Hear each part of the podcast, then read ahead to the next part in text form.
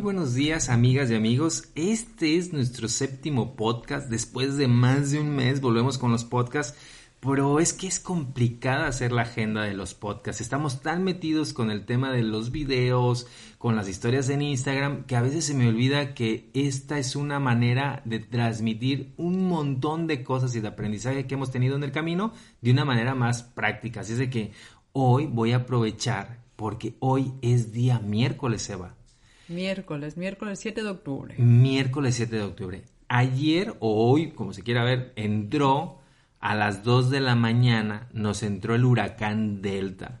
Se nos venía el apocalipsis encima prácticamente, porque era un huracán que venía de categoría 4 y se pronosticaba que iban a tocar tierra siendo categoría 5. ¿Esto qué implica, Eva? Eh, el apocalipsis. El apocalipsis. El, apocalipsis completo. Entonces, veníamos del fin de semana pasado en el cual habíamos tenido una tormenta tropical que nos pasó prácticamente por encima. Recuerden que la tormenta tropical es un nivel más abajo de un huracán, pero es como si se, se comporta y se mueve como un huracán. Y la tormenta tropical Gamma nos pasó por encima, nos dejó sin electricidad. Bueno, se los vamos a ir contando más adelantito. Lo que quiero que sepan es que este, todas estas cosas que nos han ido pasando, hemos reflexionado acerca de cómo afecta a, los, a la comunidad viajera, cómo afecta a un viajero como nosotros, a unos viajeros como nosotros con mascotas en una combi, el clima. Así es que hoy vamos a hablar de cómo afecta el clima a viajeros como nosotros. Así es de que bienvenidos a casa, comenzamos.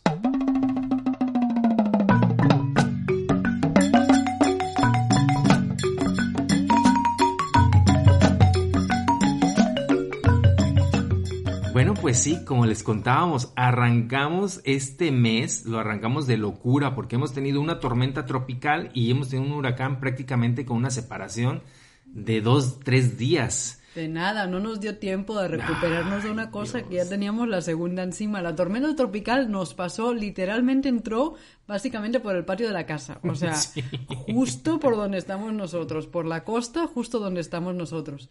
Y el huracán entró más lejos, entró como a unos 70 kilómetros de acá. ahí más o menos. Pero aún así, pues nos llegan también todos los vientos y la lluvia del huracán. Así que, y, y se pronosticaba que iba a ser muy fuerte lo pronosticaron de categoría 4, quizá tocando a 5. Sí. Eh, y entonces, bueno, se armó Vaya susto. porque la gente, la gente salió a hacer las compras esas de pánico, se llenaron los supermercados, Home Depot, porque hay un Home Depot aquí en, en donde vivimos nosotros en Playa del Carmen, cerca de Playa del Carmen, y la gente saliendo a Home Depot, a las madererías, a comprar tablas para tapiar las ventanas. Los hoteles, las cadenas de hoteles que ya conocen a, los proveedores de madera se ocuparon de, llevárselas todas durante el día anterior. y aquí los pobres desgraciados como nosotros, pues ya no alcanzamos a maderas. Este, ¿Qué hicimos, Eva? ¿Qué, hicimos? como no pues alcanzamos maderas, ¿qué hicimos? Pues por ahí había una cama vieja y dijimos, pues la desmontamos. y desmontamos una cama vieja para tener maderas y luego las colocamos re mal, son todas torcidas, son de color azul así, azul rey, no, azul, ¿cómo le llamas tú? Celeste. Celeste. Eh, y, El que quiera ver cómo quedaron, acérquense a las historias de Instagram. Hoy vamos a colgar una, una historia acerca de esto. Este, porque sí, además nos quedan súper mal pegadas, este, bueno. Bueno, somos un desastre, pero bueno, estamos somos principiantes con esto, sí, sí, totalmente. Pero bueno, tuvimos la suerte de que al final no entró como categoría 4, sino que se debilitó, entró como categoría 2, que no deja de ser que si te pasa por encima, este, es una salvajada. Pero como era dos y estaba un poquito alejada, pues al final fue, fue no fue tan grave para nosotros, para nosotros. Todavía no hemos escuchado exactamente las repercusiones ya más en Cancún, Puerto Morelos, Playa del Carmen, que estaban un poquito para, este, más cerca. Para ubicarlos un poco geográficamente, estamos en México, en un estado que se llama Quintana Roo. Y yo sé que cuando digo Quintana Roo, muchos de ustedes dicen, mm, ni idea de dónde está Quintana Roo. Quintana Roo es el estado que tiene todas estas playas paradisiacas y ahora me ha llegado un mensaje del BBVA que no sé por qué me ha llegado, pero bueno, este, sonó aquí, sonó, una musiquita como de aeropuerto, pero no estamos en el aeropuerto, estamos en casa, aquí en Quintana Roo, y Quintana Roo goza de tener unas, pues no unas, para mí son las playas más espectaculares de México, aquel que le gustan las playas tranquilas y no oleaje, porque este, toda esta es la zona del Caribe mexicano. Entonces es zona de huracanes. Estamos metidísimos en la zona de huracanes y estamos pues aprendiendo a cómo lidiar con situaciones como estas. Vamos... Y claro, eso nos hizo pensar, ¿no? Que si tuviéramos que haber lidiado con una situación así viviendo en la combi y no en época de pandemia y de COVID que nos tiene confinados en un apartamento, eh, pues hubiéramos agarrado seguramente la combi, que ya teníamos todas las cosas dentro, incluidos nuestros compañeros de cuatro patas, y pues ya empiezas a circular en dirección contraria. El huracán te viene por aquí, pues tú te vas por allá y ya está, y empiezas a hacer kilómetros con tu casa encima, y, y así hubiéramos lidiado con el huracán. Pero, este no ha sido el caso, este, pues nos tuvimos que quedar, pero bueno, eso nos hizo pensar, pues, pues eso, ¿no? Cómo, lidia, cómo lidiábamos, ¿no? Cuando podíamos viajar y cómo lidiamos cuando podemos viajar y cuando volveremos a viajar con situaciones de este tipo. Y es que a lo largo de los cinco años que estuvimos viajando antes de la pandemia, pues ya nos encontramos con varias situaciones en las que tuvimos que decidir qué hacer y en las que nos dimos cuenta de lo que de los aciertos y lo y las que cagadas. bueno, no, quería ser un poquito más fino. Y las cagadas que hemos cometido. En la combi, ¿no? En, en, en prepararla para este tipo de situaciones. Prácticamente hay dos vertientes, o sea, hay que lidiar con dos situaciones realmente dentro de la combi, que es frío y calor. Entonces, eh, eh, cuando estás en frío, ¿qué es lo que hacemos? Cuando estamos en calor, ¿qué es lo que hacemos? Y como estamos ahora aquí en la zona cálida, les vamos a contar primero qué es lo que hemos hecho cuando estamos en zonas de calor.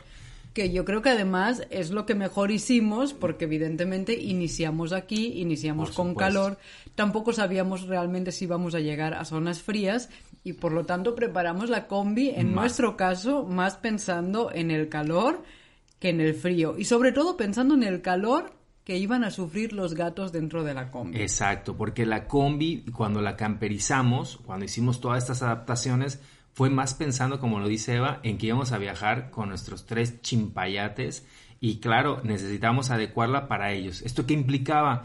Pues que los gatos iban a pasar mucho tiempo dentro de la combi, eh, porque así va a ser su estilo de vida y cuando tuviéramos un espacio donde pudiéramos estar tranquilos, donde no hubiera tráfico de coches, donde no hubiera un perro o más gatos que causaran conflicto, ellos podrían bajar a sus anchas, que así acabó siendo.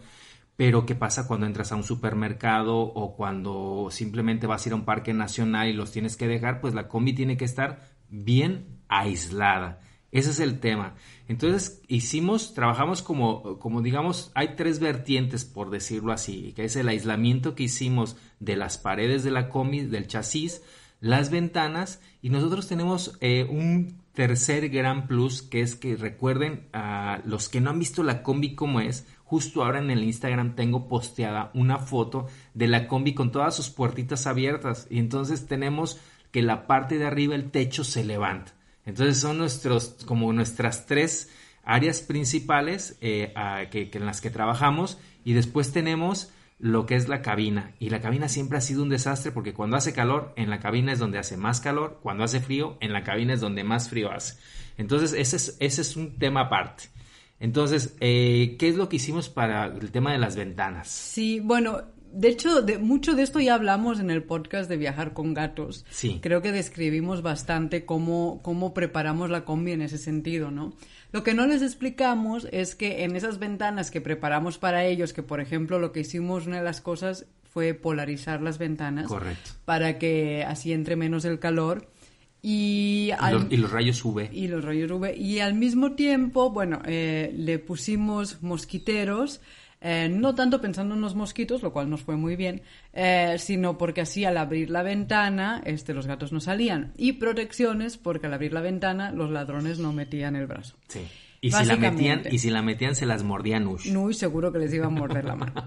Este, la cuestión es que lo que sí no les habíamos contado es que en el transcurso de adaptar esas ventanas, que no son las ventanas originales de la mm, combi, nos dimos cuenta a la primera lluvia, que bien hubiera, bien hubiera podido ser oh. un huracán o una tormenta tropical como las que acabamos de vivir, este, pues había goteras, porque claro, las ventanas originales las sacamos, colocamos otro tipo de ventanas y pues la verdad es que lidiamos con goteras en esas ventanas durante varios meses. Y le metimos de todo. Y sí, sí, y al final nos fuimos sabiendo que habían goteras y dijimos, pues bueno, vamos a seguir lidiando con ello. Y, cuando llovía le poníamos un trapito y pues ahí estábamos.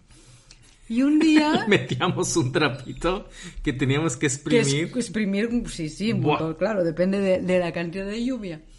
¿Y cómo se arregló? Pues pues ¡tarán! son esas cosas que tiene la combi que normalmente eso sucede en el motor pero pues también acabó pasando. Gracias, gracias, a la mugre. Sí, claro. Simplemente acumuló vete tú a saber cuánto polvo y cuánto pelo de gato y, y la gotera se, tapó sola. selló. Selló. Es que selló. Ahora que dices es que selló súper bien porque ya no hubo una época ya no sé ni cuándo que dejó de entrar agua. Sí, entonces eh, lo de las ventanas lo libramos muy bien. Después también les digo, lo de la cabina es otro tema, porque también tuvimos una fuga de agua eh, importante en el parabrisas, que bueno, ese es otro tema. Eso es muy típico de las combis. Sí, por, por el óxido y bueno. Después el otro tema es recubrimos el chasis. Aquellos que quieran ver cómo se hace un recubierto de chasis para el aislamiento perfecto, vayan a los videos que tenemos de Paraguay en donde hicimos la restauración de la combi y lo que hicimos fue, eh, cada país le llaman diferente. Aquí en México le llamamos Unicel. Es, estas son como unas, digamos, eh, ¿Tú recuerdas algún otro nombre que le den en otro país a la Unicel? Uy, tiene un, montón, de, nombres. Si buscan Unicel y ponen el Wikipedia, lo tuve que hacer por una traducción, y tú no veas la cantidad de nombres del Unicel. Mm, pero, pero, es que ni me acuerdo. De tantos nombres. Sí. Es como las palomitas, ¿no? Que en, ah, todos lados les llaman diferente Las palomitas de maíz, sí. Sí, pues igual. Eh, aquí el Unicel le llaman diferente en todos los países, que prácticamente es digamos, una tabla de... en España es el Porexpan o Poliexpan. que, que, es, un material esponjoso que generalmente cuando tú compras un artículo electrónico viene cubierto de esto para evitar que en una caída se haga daño este producto. Bueno, pues en Paraguay encontramos que vendían como si fueran unas tablas largas de este material de 3 por 2 metros y las compramos de diferentes grosores y empezamos a recortarlas de acuerdo al tamaño de cada una de las paredes de la combi, incluidas las puertas. La puerta corrediza, eh, no es cierto, en la puerta corrediza no usamos ese material, usamos otro tipo de material, sobre todo en el chasis, las puertas no.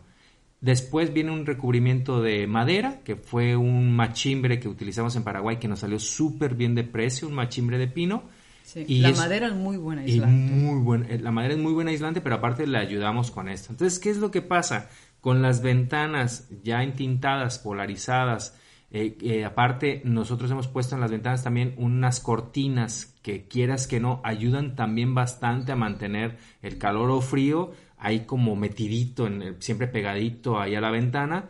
Entonces, con todo esto, la temperatura de la combi, créanmelo, que cambia mucho la temperatura del interior. Y aquí viene la tercer parte, que es nuestra cama extra, que nos permite levantar el techo. Esa parte de ahí arriba prácticamente es para tener una segunda cama, que es cuando dormimos cuando hace mucho calor, pero sobre todo nos permite cocinar de pie y permitir que cuando estamos cocinando todo ese calor que va hacia arriba, pues eh, cuando se levanta la parte del techo de la combi, todas las paredes, digamos, de esa tela que, también se extiende, eh, es como si fuera una tienda de, de, acampada. Se pueden abrir y entonces de esta manera el calor que sube arriba se desfoga más rápido y de esa manera podemos cocinar en climas calientes sin sufrir tanto. Y cuando llueve, ahí no hay goteras. Y fíjate que es una pregunta muy recurrente, porque todo el mundo cuando nos ve con ese levantado, la gran mayoría, y, si el clima está malo en ese momento, como que la gente lo piensa y lo reflexiona y dan por sentado de que nos mojamos dentro. Sí, sí, Y la verdad es que no, porque la forma que tiene la fibra de vidrio, sobre todo por los laterales, baja lo suficiente como para que no te entre el agua y no nos entra y no nos ha entrado nunca. ¿eh? Ni una sola gota. O sea que esa parte realmente, que es una, el diseño original de fábrica, está muy bien pensado en ese sentido.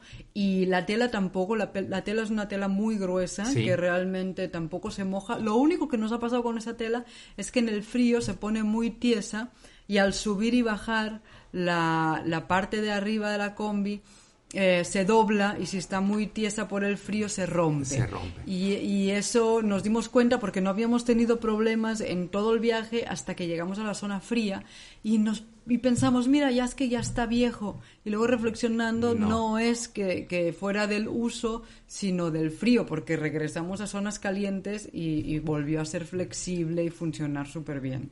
En el video donde les damos el Van Tour, que es un video muy reciente, ahí yo hablo de esos parches anaranjados que se ven porque le tuvimos que poner unos parches para que la rotura no fuera avanzando más. Entonces le pusimos unos parches anaranjados, que fue el único material que encontramos que realmente se adhería para poder detener esto y evitar que por ahí también entrara aire. funcionaron regulín.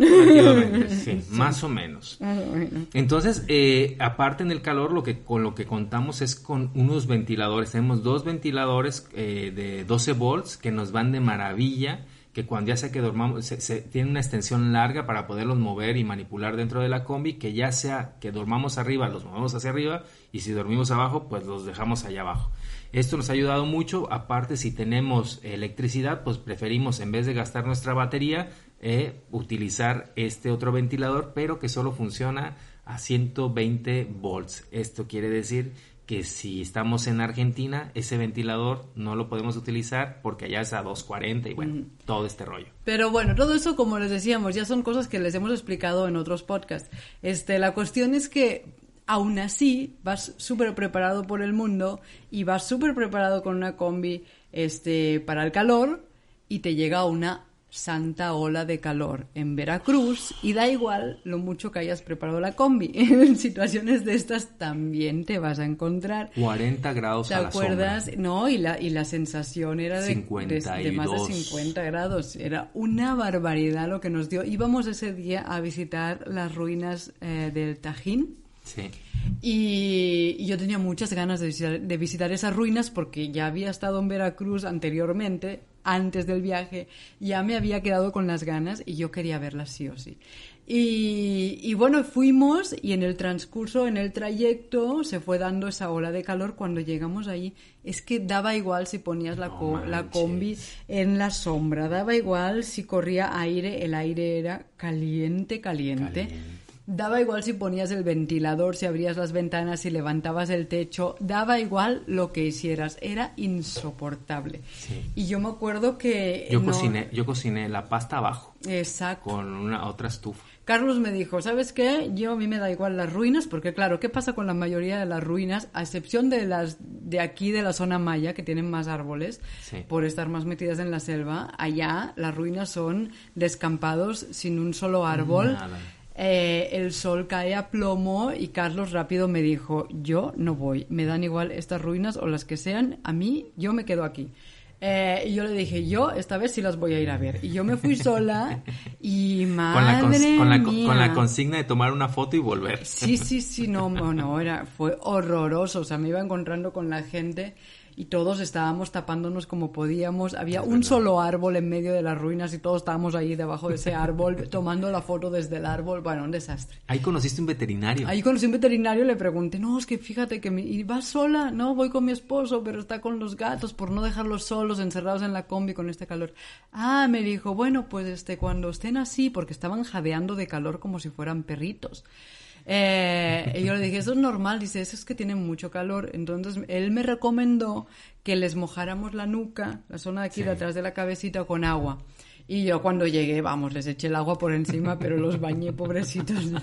Y sí, sí funcionó. Sí funcionó. Sí, sí. Sí funcionó. y, nada, entonces, ¿cuál fue nuestra estrategia ahí? Huir, huir. En cuanto yo regresé, ni siquiera comimos lo que Carlos había preparado, lo pusimos en un tupper y dijimos, vámonos, y nos largamos a la costa, que seguía siendo Veracruz, y seguíamos cerca, pero el hecho de bajar a la costa, ya tenías la brisa de la costa, y yo me acuerdo que esa brisa fue lo mejor que nos pudo pasar.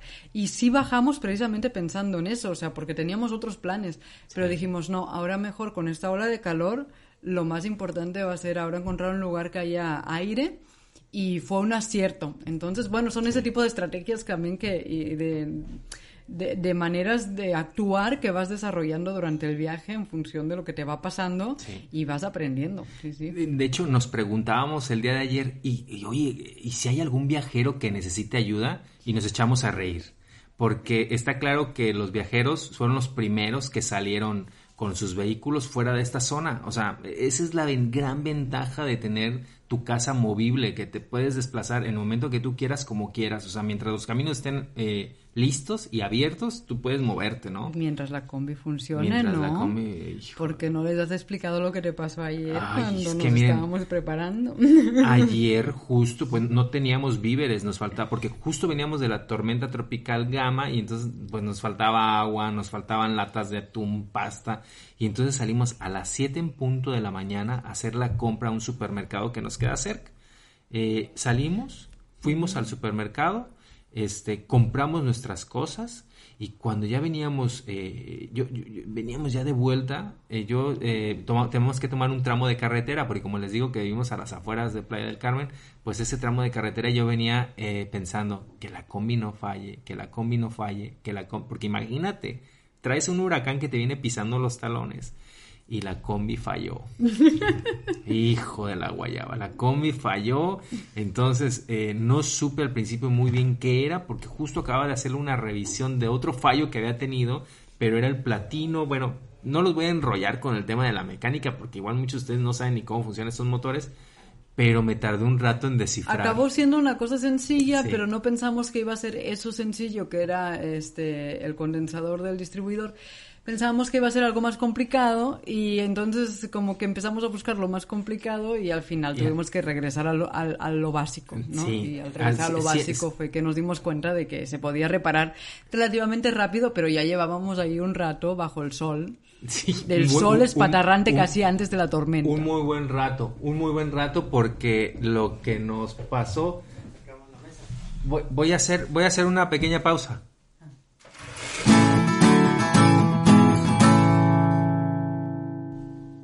Es que miren, tuvimos que hacer una pausa porque es que ahora sí es que es muy chistoso lo que nos pasó. Pero es que hay una construcción que está haciendo aquí adelante y el señor Cres, que es uno de los trabajadores que está haciendo la construcción, ayer teníamos una mesa de cristal, de esas mesas muy bonitas que son de exterior para ponerlo con una sombrilla y todo, y hay una piscina al lado y entonces teníamos que decidir qué hacer con esa mesa. Nos daba miedo de que si la metíamos dentro de la casa por ser de cristal, se nos acababa rompiendo aquí dentro y, bueno, y decidimos lanzarla a la piscina. Y fue una muy buena idea. Sí, sí, porque dijo, dijo Cres, pues es que ahí, ahí es donde va a acabar, va a acabar en la piscina, dijo, así que mejor ya la metemos y ya está, y al menos así ya la metemos como delicadamente y, la hundimos. Y la hundimos como el Titanic, chao. Y no se ve porque la piscina ya está, parece una gran taza de té verde, pero de un té de esos espesos, espesos, con un montón de hojas, y está así desde la tormenta tropical, o sea, desde antes del huracán. A eso le agregamos lo del huracán, entonces esto está... Entonces no se veía, o sea, metimos la mesa dentro de la alberca y es que no se veía, o sea, nada de lo que hay allá adentro desaparece completamente. Entonces nosotros ya nos habíamos olvidado. Y ahora vino y tocó, chicos, sacamos la mesa. y literalmente hemos pescado la mesa de dentro de la piscina con una varilla de la construcción. y entonces ya la mesa está afuera, pero no le digan, eh, bueno, la quería sacar para que no se enterara. No, no se va a enterar. El, dueño, ojalá y, ojalá y no escuche nunca este podcast. Seguro, Ana, su esposa, los escucha a todos. Sí, Ana, te enviamos un saludo y, y disculpa por lo de la mesa. Entonces, ¿en qué íbamos, Eva? Y vamos explicando que ayer la Cookies nos hizo la mala jugada saliendo, pero bueno, la solucionamos, pero sí fue así de que... Qué susto, imagínate, tú con el... Es que, es que, miren, la Cookies, debo de reconocer que es un coche muy noble. O sea, ayer me pegó un susto, pero era fácil su reparación. Así nos ha dado infinidad de sustos. Y yo no aprendo, porque yo ya debería de saber que tengo la capacidad y tenemos, porque no, no solamente soy yo, Eva también me ayuda en la resolución del problema. Después el que le mete mano soy yo. Pero el razonamiento, que eso es lo que tiene la combi, tienes que llegar a un razonamiento de entender. A descifrar exactamente qué es lo que le pasa. Recuerden que a la gente no se le paga a veces por el trabajo, sino por lo físico que hace, sino por lo que sabe. Entonces yo creo que en la combi pasa exactamente lo mismo. Si tú sabes cuál es el tornillo que se ha movido, ese es el tornillo que ya sabes que tienes que arreglar y no va a estar como loco unas 3, 5 horas intentando reparar algo que no tienes ni idea. Tú puedes escapar muy rápidamente de una situación como esta siempre y cuando tu vehículo arranque y te funcione bien.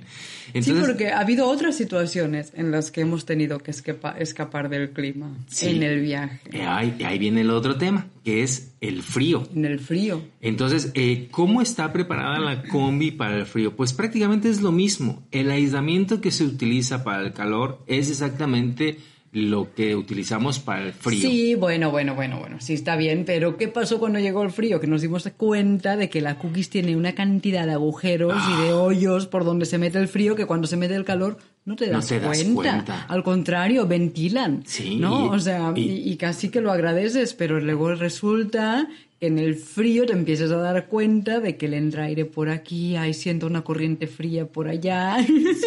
Miren, llegamos, pues total, nosotros íbamos muy felices hacia el sur, hasta que pasamos unas montañas más o menos altas en Colombia y nos dimos cuenta que a lo mejor no íbamos lo suficientemente preparados para recibir el frío de la cordillera de los Andes.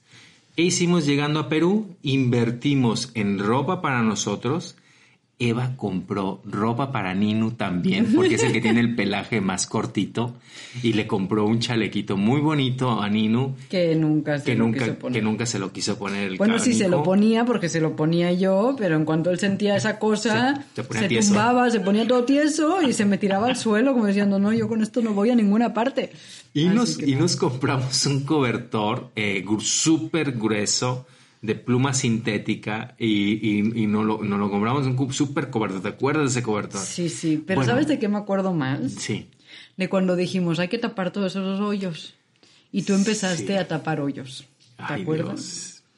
Y tapando hoyos, tapando hoyos, tocaste lo que no tenías que tocar, el cableado eléctrico, y empezamos a avanzar. Ese fue nuestra primer gran subida, que subimos cerca 5.100 metros de altura, fue el punto más alto que atravesamos eh, de la cordillera peruana para llegar al cañón del Colca. Salíamos de Arequipa. Salíamos de Arequipa, era nuestra gran prueba. Y yo, ¿cómo me acuerdo? Porque e, esa, esa sensación de aventura y cuando estás en situaciones tan críticas, tan extremas como la que se nos venía encima, nosotros decimos parar en un camping y prepararnos eh, hasta mentalmente, porque lo que íbamos a hacer en un vehículo tan antiguo, para muchos resultaba prácticamente imposible. Entonces era ir de cero prácticamente metros sobre el nivel del mar a tocar un pico más alto. Claro, son subidas y bajadas, subidas y bajadas, pero el pico más alto era de 5.100 metros. Veníamos de, toda la zona cálida de, de, Ecuador, veníamos de la zona cálida de Perú. Sí, por toda pura costa. Y entonces realmente íbamos a hacer ahora sí una subida que sabíamos que no solo era la subida, sino el frío, ¿no? Que íbamos a sentir sobre todo en el cañón del Colca y es que hizo mucho frío. Sí. Y entonces sí, este, yo, tapando, tapando, tapando. Pero ¿sabes qué es lo que estaba tapando? La ventilación de la combi, la que realmente lleva en la parte de delante. Decidimos censurarla por completo. Y yo tapando ahí moví un cable. Un cable que hizo que durante todo el recorrido el alternador no fuera no fuera cargando, la, batería. El, circuito no se completaba y al no completarse el circuito, pues no, no cargó la batería. No cargó la batería y cuando estábamos en el punto más alto de todo el viaje... Porque ahí hay un mirador. Porque hay un mirador y paramos. Ah. La Cookies pues después dijo, pues yo no puedo arrancar, porque si no has cargado la batería te he llevado hasta acá, pero ahora ya se acabó. ¿Y qué fue lo que hicimos? Bueno, aparte de de desesperarnos un montón, porque claro, imagínate ahí arriba, aparte haciendo... Nosotros llegamos y era un punto donde además había un montón de turistas porque todas las vans paran allá a hacer la foto. Y cuando vieron a una combi llegar a 5.000 metros de altura, fotos, felicitaciones, era aquello, bueno, éramos como una atracción más. Y de golpe pasamos de ser la atracción y el, símbolo del éxito al símbolo del fracaso, porque de golpe, claro, la combiesa, ese trasto que llegó hasta allá arriba, de golpe no prende. ¿Qué implican 5.000 metros de altura para una combi? Y para nosotros y para cualquier persona y cualquier vehículo implica falta de oxígeno.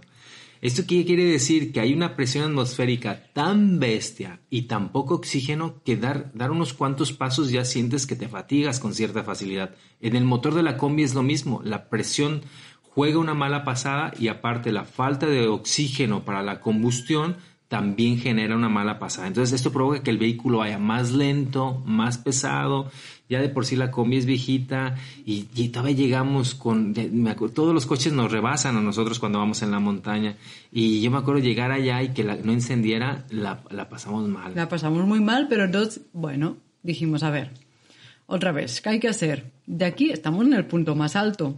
¿Para dónde vamos? Para abajo. Sí. Pues bajar, baja sola. Porque acampar ni nos lo pensamos, porque imagínense, iban a encontrar la, nota periodística iba a decir, mueren eh, los viajeros chinos chanos a 5100 O sea, es que no estábamos preparados, imagínense, para acampar a 5100 metros, no, no, estábamos ni de broma preparados. No, aparte ya quién te va a ayudar, o sea, las vans que iban con turistas iban de, de baja, tomen la foto y nos vamos, o sea, nadie se quedaba ahí mucho rato. Hubo alguno que nos intentó ayudar, ¿eh? Y nos pasaron, nos pasaron corriente. Nos pasaron corriente, no hubo manera. Bueno, entonces dijimos, bueno, pues de aquí es bajada, pues bajemos y la bajamos y bajamos no sé cuántos kilómetros. Eva, eso era eterno. En punto muerto. ¿Te acuerdas? En punto muerto la logré echar a arrancar en una bajada en segunda. Arrancó este, llegamos, o sea, llegamos de milagro. Llegamos de milagro, llegamos de milagro. Era el pueblo que era Chivay, ¿no? Que es bien Ay, qué bien te acuerdas, wow. Este, y, y, sí, y me acuerdo que mientras íbamos bajando yo ya iba viendo dónde estaba el taller en la aplicación esta y había un taller. ¿Agrícola? Agrícola, eso no lo sabíamos. Este, pero estaba marcado en la aplicación conforme había un taller y dijimos, pues a ver si llegamos. Y sí, sí, estacionamos delante del taller y, ese mismo día nos echaron la mano. Sí, detectaron el problema. Vino, vio, dijo, mira, vamos a, hacer, lo primero es llevar tu batería una, a recargar. Entonces se la llevó esa noche, la dejó toda la noche recargando, después eh, acercamos la combi empujando hasta su taller, pusimos la batería, seguía sin, eh, no retenía carga, pensamos que el alternador estaba mal, pero antes de hacerle cualquier otra cosa decidió revisar todo el circuito. Y este hombre, descubrió que, había algo mal y era un estaba complicado entender el problema, pero él lo pudo resolver porque yo no es que haya desconectado un cable, es que cuando yo reconecté un par de cables los reconecté al revés. Entonces eh, yo empecé a hacer memoria y dije, a ver, yo que he tocado del circuito y entonces me acordé, le pregunté y él me dijo, ah, pues por ahí está el problema. Entonces después de como dos horas estar ahí, él descifró el problema y amigas y amigos pudimos ir al cañón del Colca. Es un lugar espectacular. Ahí acampamos, pero acampamos gracias a que un guardaparque nos permitió conectarnos a la electricidad, ¿te acuerdas, Eva? A la electricidad, este, y de esa manera pudimos tener, tenemos un calefactor. Un calefactor chiquito, sí, de esos muy pequeñitos. Eléctrico que, que, nos hacía, que nos ayudó, nos ayudó a pasar una noche placentera calentamos un cafecito porque también la temperatura cae horrible. Es que fueron de las noches más frías. Más frías, pero gracias a este guardaparque que nos dejó conectarnos a, su sistema eléctrico, porque ahí no hay nada, este, pudimos pasar una noche. Duramos una noche allá y ahí ¿por qué vamos al cañón del Colca? Pues porque el cóndor, que es la ave más majestuosa de los Andes, la puedes ver casi tocar porque los condenados vuelan muy al ras. Es una ave maravillosa. Entonces, eh, eh, pues sí, para el frío, digamos que la combi ahí sí le va a sufrir, porque al no estar, no estar al 100% sellado todos esos pequeños agujeritos que dice Eva, pues te entra frío y te entra frío bien cañón, pero bien cañón. Nosotros dormíamos completamente eh, vestidos con ropa, imagínense, de invierno, con calcetines súper gruesos. Eva se compró unos calcetines de lana, se pone calcetín, otro calcetín y los calcetines de lana. Un, tenemos, cada uno de nosotros tenemos un sleeping bag. Dormíamos dentro del sleeping bag y aparte, encima, el cobertor ese que le digo es de pluma y... De pluma sintética. De pluma sintética. Y aparte, con los tres chimpayates metidos en medio. O sea, ahí todos sin levantar el techo, porque claro, manteníamos el techo abajo para evitar que, la, pues, entre menos volumen, entre menos superficie de impacto hubiera con el frío, más podríamos mantener el calor interno, digamos, el calor que nosotros fabricáramos. Eso sí, se empañaban todas las ventanas, amanecíamos con la agua congelada, con, eh, bueno, hay un video muy bueno que cuando ya venimos de regreso de, de Perú, es un video que se llama Nos congelamos y es que literalmente se nos congeló todo. También Hasta las ideas. Porque ahí esa vez acampamos a 4100 metros de altura al lado de una laguna, muy inocentemente, y se nos congelaron hasta las ideas, como dice Eva. Sí, sí. Entonces llegamos hasta Ushuaia. A partir de ahí no paró de haber frío, Eva. Sí, no paró de haber frío y, y tanto fue así que como siempre vamos más lentos de lo que esperamos, cuando estábamos en Chile fue otra ocasión en la que tuvimos que huir del frío porque eh, venía el invierno, nosotros llegamos a Ushuaia en el verano, que no parece verano, o sea, que, que, que, para mí es invierno. Digamos que es la época menos fría. Exacto. eh, que porque recuerden, porque igual a los que a los que no ahora ubican, nosotros llegamos a fin de año, recuerden que del lado del hemisferio sur se invierten las estaciones, por decirlo de alguna manera. Entonces, justo el fin de año allá, a diferencia del hemisferio norte, en el hemisferio norte es, digamos, el invierno y en el otro lado es está entrando el verano eh, con todo. Entonces, Entonces, sí, estábamos al sur del todo en, el, en su verano pero como nos tardamos siempre tanto, cuando ya estábamos visitando Chile, nos dimos cuenta de que venía el invierno. Y fuerte. Y fuerte. Y se adelantó. Exacto. Entonces resultó que se, se estaba adelantando y que nosotros no podíamos llegar a tiempo para hacer el cruce que habíamos planificado. Que era el cruce este entre Santiago, de Chile y Mendoza. Y Mendoza. Y entonces, bueno, tuvimos que cambiar todos los planes, este, porque empezaron las nevadas antes de tiempo y al final acabamos cruzando más o menos por la altura de Osorno. Sí. Este, y esa fue otra de las veces que tuvimos que, que huir del clima, ¿no? Es decir, las, las, situaciones en las que te pone. Y ahí mismo, me acuerdo que en Pucón, en el mismo Chile, sí. tuvimos la... la Ay, los tres Los días. tres, ¿no? Fueron como cuatro o cinco días de lluvia, que creo que fue la vez que hemos tenido más días de lluvia seguidos. Y, y, esa fue también bastante dura porque pues no podíamos hacer nada. Además era, era lluvia y frío, ¿no? Al mismo tiempo. No era como aquí que si, bueno, pero si está caliente, pues bueno. Era lluvia y frío. Me acuerdo que nos refugiamos debajo de un, estábamos en un estacionamiento de un Walmart o de un supermercado de estos grandes que tenía parte techada. Sí. Y ahí estuvimos hasta que dijimos, no, no, aquí no podemos seguir y acabamos yendo. No queríamos ir a un camping tampoco cuando llovía tanto porque vas a estar en, exactamente en la misma situación. Y luego ya cuando ya mejoró el clima nos movimos a un camping, pero ahí sí no había dónde huir, o sea, dónde no. decir no, porque revisabas el clima de toda la región y es que estaban en todas partes igual. Entonces en esa ocasión no nos quedó más remedio que aguantar.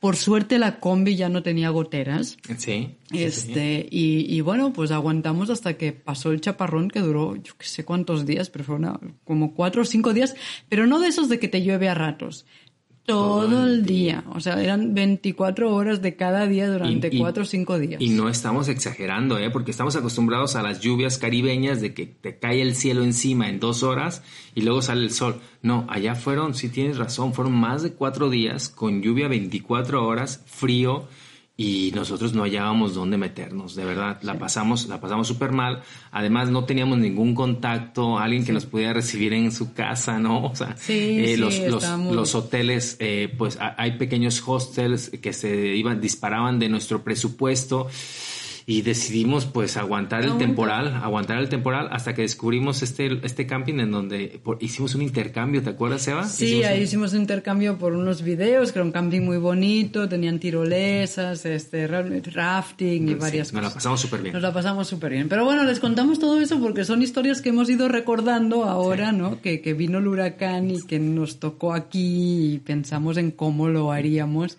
si estuviéramos en la combi, ¿no? Estuvimos a punto de tomar tomar esa decisión de, irnos en la combi y nos abstuvimos, porque, pues bueno. También porque nos agarró muy de sorpresa. Nos, claro, tienes todas las cosas en la casa. O sea, ahora no es que tengas la combi lista para irte, como cuando estás viajando, que ya lo tienes todo ahí dentro. Y este huracán intensificó mucho su actividad y su velocidad de acercamiento muy rápido y, y, entonces no, no nos dio tampoco chance, pero sí lo llegamos a pensar, venga, vamos rápido, vámonos. Ahora justo Nush está pasándonos por aquí al lado del micrófono, él también quiere participar, pero Nush no habla casi, él, él, casi no habla. El que, habla es cachito y, y, ese está bien dormido ahora. Entonces sí, esa es la experiencia que queremos compartirles. Eh, el día de ayer estábamos aquí sentados a esta misma hora debatiendo si tomábamos la combi y nos íbamos y se nos, se nos ha ocurrido pues compartir con ustedes todo esto y de contarles que estamos bien. Para aquellos que estaban preocupados por nosotros, no se preocupen, estamos bien, la hemos librado, estamos sanos y salvos y, con ganas pues de, seguir compartiéndoles este tipo de cosas. Vamos a tratar de mantener el flujo de podcast. Es complicado, pero lo vamos a mantener. Pero miren qué tan complicado es que ahora mismo este podcast lo estamos haciendo sin luz. O sea, ahora donde, donde estamos, pues tengo la suficiente energía en la compu para poder este, grabar con, el micrófono, y, pero no puedo editar videos, eh, no tenemos internet, o sea, esto lo voy a editar y lo voy a subir sin luz. O sea, e, e, e, es, es, es, complicado a veces para nosotros poder mantener la continuidad con los podcasts, pero prometo que vamos a estar muy pendientes de poderlo hacer porque pues, es una cosa que nosotros disfrutamos, así de que espero que nos acompañen en los siguientes podcasts. Recuerden que tenemos toda la serie de Costa Rica en videos en el YouTube. Eh, acompáñenos ahí en el YouTube. Eh, échenle un vistazo a nuestros videos. Apóyenos con un comentario, con un like. Este, cuéntenos qué les parecen los videos. Y nos vemos o nos escuchamos. Ya me está haciendo la señal. Nos vemos o nos escuchamos en el próximo podcast. Amigas y amigos, les enviamos un fuerte abrazo desde el Centro de Operaciones COVID Chino Chano Rivera Maya. Les enviamos besotes y un abrazo y esperemos que se encuentren súper bien. Y nos vemos en la próxima. Chao, pura vida.